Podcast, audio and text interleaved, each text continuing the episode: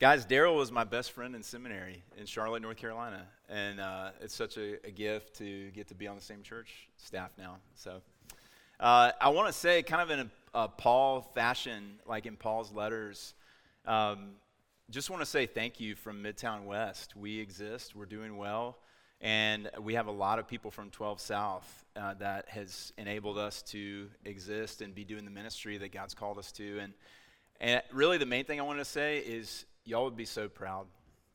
Like, y'all would be so proud of your people. Uh, it brought me a lot of joy. We had a training, uh, leadership training for our like core leadership team the other night, and most of those people were from 12 South, and some of them were teaching the training. And so, just, and we were in this space.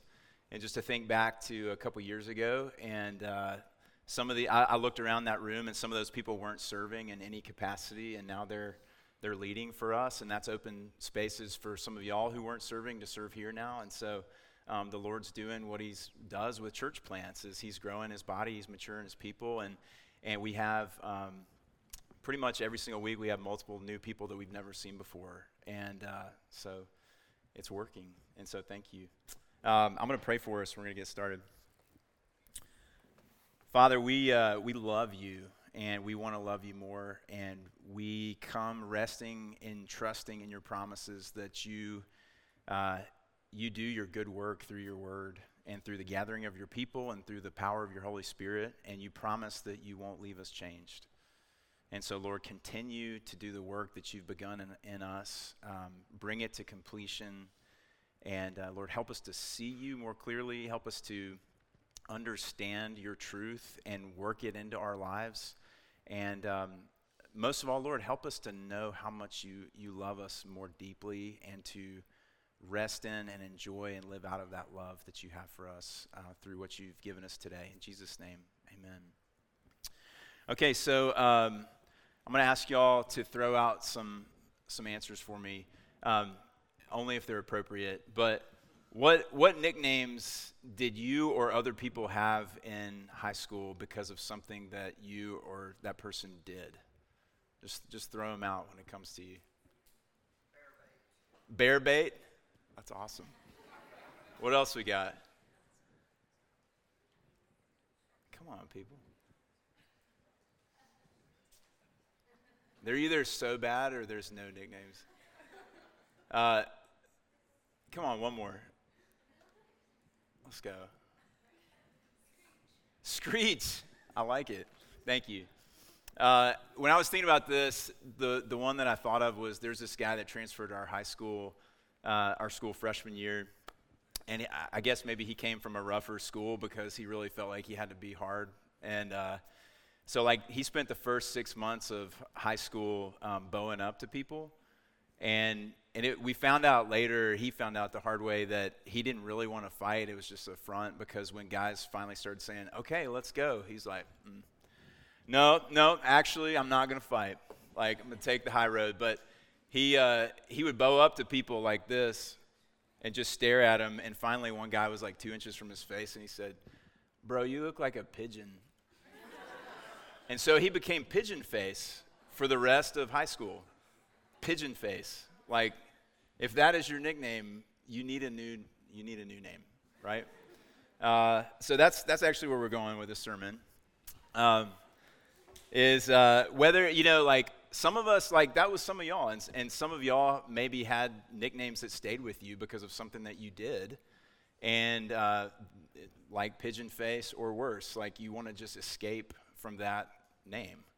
Uh, you want to escape from that identity because that's really what we're talking about. When we're talking about names, we're talking about identities. And um, in the Old Testament, in this culture that we're going to get into here with the story of Jacob, names, much more so than in our culture, had a deep significance. And a lot of times they were tied to something that the person did, and it was this identity that people lived out of, but also lived into. So there was sort of this determining, uh, sort of life determining factor in these names. Like my name, um, Matthew, means gift from God, and uh, I tell my wife that a lot. Remind her that she really loves those conversations. Um, we're in this series now called Questions That God Asks. Um, and God asks questions in Scripture not because he doesn't know the answer, but because uh, the people on the receiving end of those questions need something from him in those questions. Questions are an invitation. And so um, this week, the question from our passage is What is your name? What is your name? And, and we can translate that to, to say, What is your identity? Who are you? What, what is the identity that you're living out of? So, Jacob, who we'll, we'll be talking about today, his name literally means deceiver or cheater.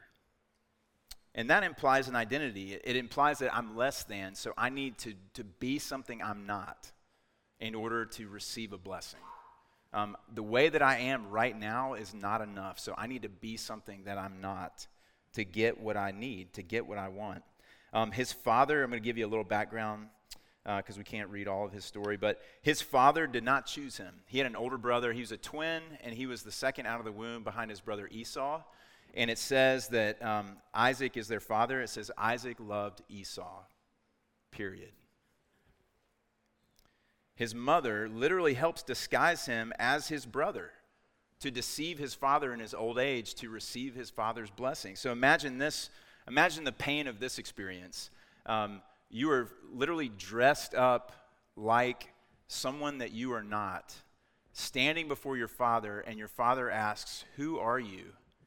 And you say, I'm Esau, the one that you love. Will you bless me? And most of y'all have not done that, but there's probably a lot of us in this room who've done that metaphorically. To put on some identity and stand before our own fathers and say, um, now I'm the one that you love. Now will you give me your blessing? And so this is the life that Jacob has. And, you know, for some of us, it's, uh, you know, we're not smart enough, we're not successful enough, we're not beautiful enough, we're not masculine enough. Uh, but for some of us, it goes the other direction. Some of us have a mantle that's too weighty placed upon us, like the golden boy or the golden girl. That, like, you're going to be so successful. You're going to be everything. You're so beautiful. You're so handsome. You're so everything. And it's the weight of this identity that is not you, is just crushing you and is directing the path of your whole life.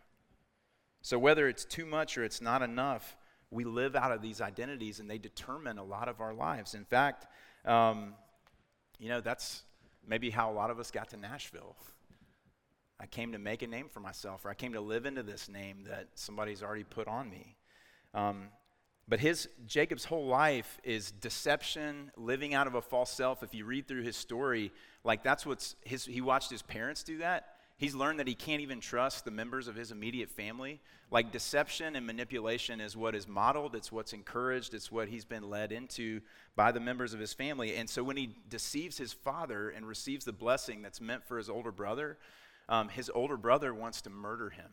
And so he has to run away from home. So his mom devises this plan where he's going to go with his uncle far away, and that's where he's going to find a wife and, and find a living. And so this is how he leaves his home and goes out into the world. And so if, if we go back to a couple weeks ago, um, our, the sermon on Genesis 3, you just see that this is a manifestation of what we talked about there. That um, our identity apart from Christ is just different expressions of running and hiding and covering. And so, so Jacob is just like us. And God meets Jacob on the way to his uncle Laban's. And he, he makes these great promises to him. He just shows up out of nowhere and makes these great promises to Jacob to bless him. And Jacob, Jacob's response to God's promises to him is essentially, yeah, we'll see about that. And you think about the life that he's lived up to this point, and it kind of makes sense that he's learned not to trust anyone. And the relationship he's had with his father, he's like, hey, if you're the God of my father, maybe I, I don't really want to have anything to do with you. So we'll, we'll just see. Um, and he gets to his uncle's, and it turns out, you know, there's this great promise on the front end. His, you know, don't, it's, I guess maybe it's not weird back then, it's weird now, but like his uncle had a daughter who's beautiful that he wanted to marry. Um, his uncle was wealthy and had a lot of flocks and, and livestock, and, and his uncle was very kind and welcoming when he first got there. He's like, Yeah, come on, be a part of our family. You can marry my daughter, you can work here, you can make a living. And, uh, and then what happens over the next 20 years is he's just constantly cheating him for 20 years. And so this is where, this is where we find Jacob in our passage. And so uh, go to Genesis 31. We're just going to read one verse here from 31, verse 3, and then we're going to get into uh, chapter 32. It says, Then the Lord said to Jacob, Return to the land of your fathers and to your kindred, and I will be with you. And now starting in verse chapter 32, verse 1. Jacob went on his way, and the angels of God met him. And when G- Jacob saw them, he said, This is God's camp. So he called the name of that place Mahanaim.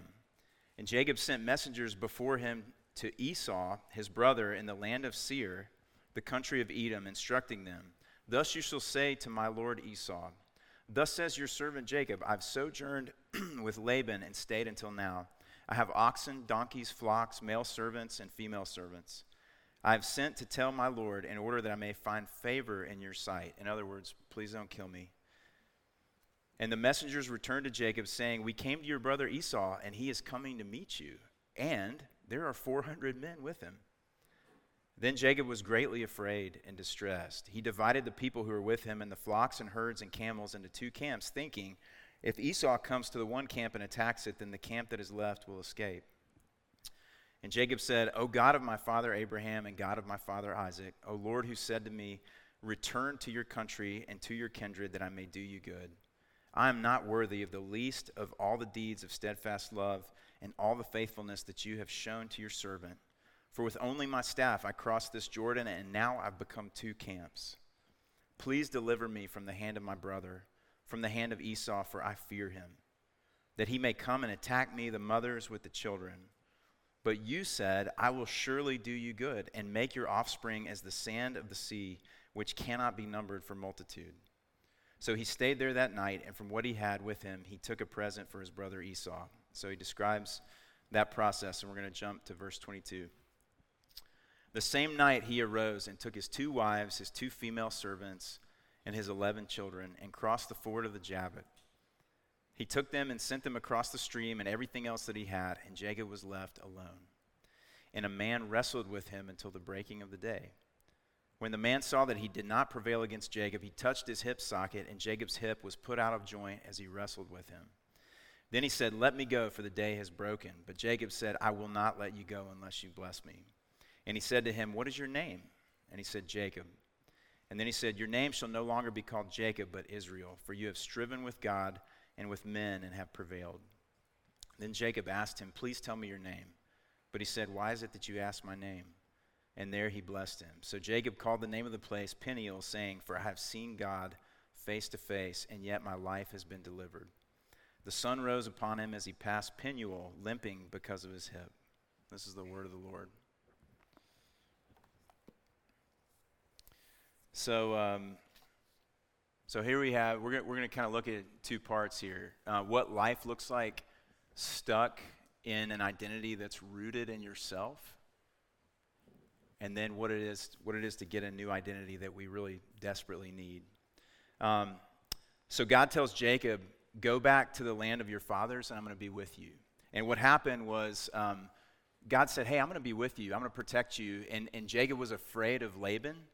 And so he, he didn't necessarily trust in God's promises. So he fled, fled? No. He fled from Laban uh, while Laban was gone. And he, he didn't tell him they were leaving, he just left. And uh, God orchestrated it to where he wasn't going to allow him to do that. And so Laban caught up with him, and he had to face up with Laban, and God protected him. And now we turn the corner. Now Jacob's going to have to face his greatest fear, which is going back to his brother Esau. And uh, verse, verse uh, 1 of this chapter, God allows him to see this host of angels. So he sees all of his people camping, and then he sees these angels all around him camping with him, like this army of angels. And it's, it's essentially God saying, Hey, look, I'm pulling back the curtain to show you you're not alone. Like I told you I was going to be with you. I told you that I'm always with you. And now I'm going to show you evidence of that. But Jacob still, he sends messengers ahead trying to, trying to work this out on his own. He says, um, You need to go tell my brother that I have oxen, I have donkeys, I have flocks, male servants, female servants. Um, and I just want to stop there and say, like, look how much good that this material wealth is, is doing him. Um, he, he has acquired all of this, but he is so afraid. He's so alone. And, and with what he needs most, this cannot help him at all. He is still totally powerless. And then he, he hears from his messengers and finds out that his brother Esau is coming with 400 men. And he assumes he is coming to kill him. And so he is absolutely terrified. And he calls out to God. But I want you to listen in verse 9 how he calls out to God. He says, God of my father Abraham, God of my father Isaac. Um, he is still, God is always, no matter how kind God has been to him, God is still at arm's length from Jacob. Jacob is not saying, You are my God. He's saying, Yeah, yeah, I know about you. I've interacted with you some, but you're not, you're not my God yet. And he, he even recognizes kindness and faithfulness. I'm not worthy of the love and faithfulness that you've shown me so far. Like you have been good to me. Um, and he asks him for what he desires. Please, I'm afraid. Please save me from my brother. Like I'm coming to you because I have nowhere else to turn. But still, there's this, this arm's length uh, relationship with God, and maybe you can identify with that. Maybe you are somebody who has been around this. Maybe you've been around the gospel. You've, you've even been in scripture for yourself. You've been around the people of God for a long time. And no matter how kind God is to you, no matter how many promises He makes, um, you can't really live out of those promises. You can't really rest in those promises because He's still somebody else's God. I'm just kind of around when He's saying all these kind things. I know he's good, but like I don't really know yet if, if he's in it for the long haul with me personally. And you see how like that's really no life at all because I can't access the promises of God. I can't access all of his goodness. It, it really means nothing except for what happened yesterday. Okay, yeah, it turns out that you were faithful to me there and there and there. But because I'm not owning this, because you and I aren't tight, like th- none of that speaks to the future for me. And so I'm still terrified.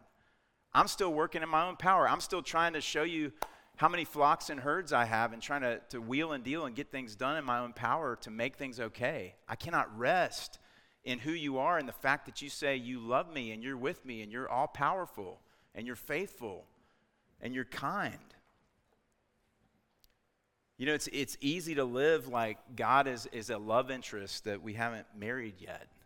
Um, like, this is really great, and you seem to be really into me, but if I make one false move, maybe you're going to leave. Or maybe it's like if you're starting a company and God's like a financial backer and he's, he's giving you some seed money, but, you know, at the next, next quarter, maybe he's out. And maybe I'm going to be standing here holding the bag all by myself. And that's, that's the way that Jacob is living now. And guess what? God loves him way too much to let him live like that. And guess what? God loves you way too much to let you live like that. And so, what's happening is you look back on Jacob's life, he's gone through a lot of stuff. He had a very painful upbringing, he had a very painful relationship with his father, he had a very painful experience of his first 20 years out in the world. Things didn't go the way that he had planned. Maybe y'all can relate to that. Um, his career did not, it was not up and to the right. It just went down. And it was very bumpy. And uh, his love life was not what he had hoped it would be either. And so here he is. But guess what? All of that was totally necessary for him to, to get what he really needs more than anything else, which is a new identity. Because all of these experiences, all of that pain, all of that frustration, all of that sadness, all of that disappointment is driving him to this God who wants to be his God, who will not settle for being the God that he just knows a little bit about and, and has at arm's length and is the God of my fathers. God is saying, no, no, no, no. No matter what it takes, no matter how painful it is, it is worth it because I will be your God. I love you too much to let you stay like this. And so now we see, going down to verse 22, um, this is what God is orchestrating. This is what his entire life has been building to, is this one moment. So God orchestrates Jacob being left alone in the night for an encounter with him. And you look at verse 22, and I mean, it, or, or verse 24, and if you're really paying attention, this verse is like, what? What are, we, what are you talking about? And, and why does the narrator act like this is no big deal? Like, there should be some more explanation here, right? It says, and Jacob was left alone, okay? And a man wrestled with him until the breaking of the day. And then all of a sudden, Ric Flair came running out of the woods and was like, Nature boy, woo! Elbow drop. And then they just start wrestling, and they wrestle all night long. And the narrator's like, yeah, that, that happens. That's normal. Like, no, that's not normal. Like, what? He was totally by himself. He left everyone on the other side of the river. He was literally all alone in the wilderness, and a man comes out of nowhere and wrestles him all night long. What? And then, the, like, as this passage unfolds, you realize, and Jacob realizes, this is not just a man. This is the, the angel of the Lord. This is a pre incarnate Jesus Christ. This is God. This is the second member of the Trinity who has come to start a fight with him in the middle of the wilderness. And so you have to ask this question why in the world is this necessary? Think about God making all these promises to Jacob. I'm going to be faithful to you. I'm going to do all these things. Like, he can do all those things any way that he wants, right? Like, he could keep Esau from harming Jacob. I mean, look throughout Scripture. He could have struck Esau and his men dead in an instant. He could have put up some kind of wall or force field to where they were just stuck and Jacob could have walked right around him. But he wrestled him. And, and so we have to stop and ask, like, why did he do that? Why did Jesus think it was necessary to get in a physical altercation with this man? It's because he loves him too much to let him stay at arm's length. You know, I have four sons, and with, with my older sons, there's some times where, like, they're just being a knucklehead and, like, they're frustrating and, like, they won't hear the words that are coming out of my mouth. And sometimes I just grab them up and wrestle them. It's like, just stop. Like, come here. Like, you got to just, like, you're, you're not listening to me. And so it's this, you know, you think about what happens in a physical altercation. Like, if you've ever been in a fight, you are fully present, right? Like, there's no hiding. There's no, like, well, my emotions are on the shelf somewhere back here. No, no, no. Everything, all your emotions, all your focus, all your adrenaline is right here, right now. And God's saying, yeah, like, that's why I'm starting this fight with you. Because I need all of you right here, right now, with me. And then you also think about, like, why a father wrestles with their little boys and little girls. It's because it builds trust, it builds intimacy, it builds love.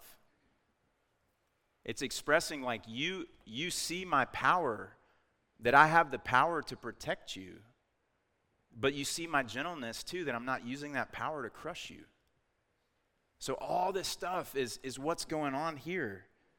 Is it's like God's been telling him his whole life, like, hey man, I love you. Hey, I'm gonna be with you. Hey, you can trust me. And Jacob's like, yeah, yeah, okay, cool, whatever, whatever. And God's finally like, no, no, no, come here. Grab him by the neck. Like, you're going to be right here, right now with me. You're going to experience me up close and personal and intimately because you need this more than anything in the world. And so you see in verse 25, um, they were wrestling all night. So you see the gentleness there. And you think, okay, maybe this guy who jumped out of the woods is just a terrible wrestler. Because it took all night and we can't pin him, and he can't do anything. But then you see, oh, no, no, something else is going on because the power. He touches his hip. He touches his hip, and his hip is dislocated. That's never happened to me, but I know that that is some of the most excruciating pain that a person can experience is having their hip dislocated. Then your leg is just laying there lifeless. You can't move it. And in one instant, now Jacob realizes okay, this is not just some dude. Um, this, this guy has power. And uh, in verse 26, it's like Jesus says, Hey, did you see what I could do with one touch? Now you need to let me go right now. Because the sun's coming up, and guess what? If you see in Scripture what happens when people see the face of God and they're sinners, it's not good. So, so part of that is mercy of Jesus saying, Hey, you need to let me go because you may not make it if the sun comes up and you see me face to face. And guess what Jacob's response is? I don't care. Look at my life. You think I care? I've been chasing blessing my whole life. And now I realize that the one person who I've really needed blessing from is right here in front of me. And you think I'm going to let you go now without you blessing me? Like, you're crazy. And in, and in, Hosea, it talks about this moment and it says all this is happening with tears. And imagine just like this poignant moment of Jacob, all the disappointment, all the pain, all the frustration comes rushing out. And he just is screaming, I will not let you go unless you bless me. And it's just pitiful because there's this man, his legs just laying there limp. He can't even do anything. And he's just clinging on to Jesus. I will not let you go. It's a very different picture than before this wrestling match started, right? Where he was just sort of casually over here. So we, are talking a lot about blessing. Like, what is blessing? Well, uh, for our purposes, we can define blessing as just everything that you were created for abundant life, um, the life with God that He intended for us. It's, it's wholeness, it's peace, it's peace with God. And for years, Jacob had been trying to give himself a blessing, trying to manipulate other people to give him a blessing. And guess what? It doesn't work like that. The blessing that you and I need, the new identity that you and I need so desperately, cannot come from us. Cannot come from who we are or what we look like or what we do. It has to come from God and it has to be a gift. And so he says, um, well, I'll say this too. Um, this blessing requires a new identity, which means it requires a new name. And you know, the only two kinds of people who can give a new name fathers and kings. The king was the only person who could change somebody's name once they were born. And so here's Jacob with God his father, with Jesus his king. And Jesus says, What is your name? What is the identity that you've been living out of up to this point in your life? Who, who do you think you are? And he says, Jacob, deceiver, I'm not enough. I'm a cheater. I'm a fake. I've been living out of a facade. And when you're living like that, you cannot live out of God's promises. It doesn't work. When my identity that's rooted in me is not enough, because the identity that I need is, is to be a son of God. I need to be reunited. I need to be reconciled with God because in my own, apart from Him, I am doomed. And so here in verse 28, he says, I'm giving you a new name. That's not who you are anymore. I'm giving you a new identity. Your new name is Israel, which means God strives. You so far have been living out of who you are and what you've done. Your new identity has nothing to do with that. Your new identity has everything to do with who God is and what He has done. God strives. He fights vigorously for you, for His people. He has defeated death and sin in His Son, Jesus Christ. And He fights with His people. He fights for His people, sometimes by fighting with His people. You have striven with God and with man, and you've prevailed. You've endured. You've engaged. You've faced up. You haven't run away and hidden and covered. You've come and let it all out, and you've, you've said, Here's who I really am. Now you make me somebody new. It's interesting. Revelation 2:17 says this, to the one who conquers or to the one who strives, I will give him a white stone with a new name written on the stone that no one knows except the one who receives it. It's this new identity that only Jesus and only you will know. And then in Revelation 3:12 it says again to the one who conquers or to the one who strives I will write on him the name of my God and the name of the city of my God and my own new name. And you see what's happening here is the, the new identity that I have in Christ is Christ. It is Him putting His name on me. When I am in Christ, that means that His death has covered my sin. It means that his righteousness is given to me. It is the new identity that I'm so hungry for, but also so desperately need. I cannot stand apart from that new identity. And Jesus is saying, if you will just come in close, I will give you this new name. I will give you this new identity. And then it says in verse 31 that after this wrestling match, Jacob is limping now for the rest of his life. And you know what? That's a gift because um, it's weird that Jesus popped out of nowhere and started wrestling with him throughout the night. And so enough time passes from that moment, and you think, maybe that was a dream. But now he's got this limp for the rest of his life, and he's like, no, no, that really happened. Like God really met me and changed my life. And guess what? I don't need my leg to work perfectly anymore for future wrestling matches because I'm in Christ and he wrestles for me. God strives. It's not me striving, it's God, God striving. And it was only after this encounter, um, you know, the Lord does protect him. He's faithful to him when he meets Esau. In, ver- in chapter 33, verse 20, says that Jacob builds an altar and he, he names the altar, um, This is the God of Israel. Like, this is my God.